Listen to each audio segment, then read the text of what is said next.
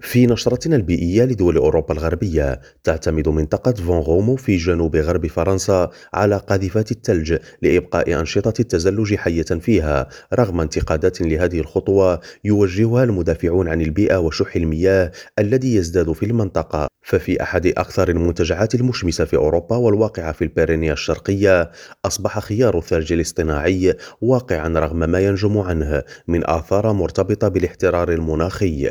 في موضوع آخر تتعرض شبكة إمدادات المياه في البرتغال لخسائر سنوية تقدر بمئات الملايين من اللترات وذلك بحسب ما أفادت به وحدة تقنين خدمات الماء والمياه العادمة. وأفادت الوحدة بأنه في سنة 2021 بلغ متوسط الخسائر في شبكة الإمداد في البلاد 28.8% أي ما يعادل 237 مليار لتر من المياه سنويا وهو رقم ظل ثابتا نسبيا لأكثر من عقد من الزمن.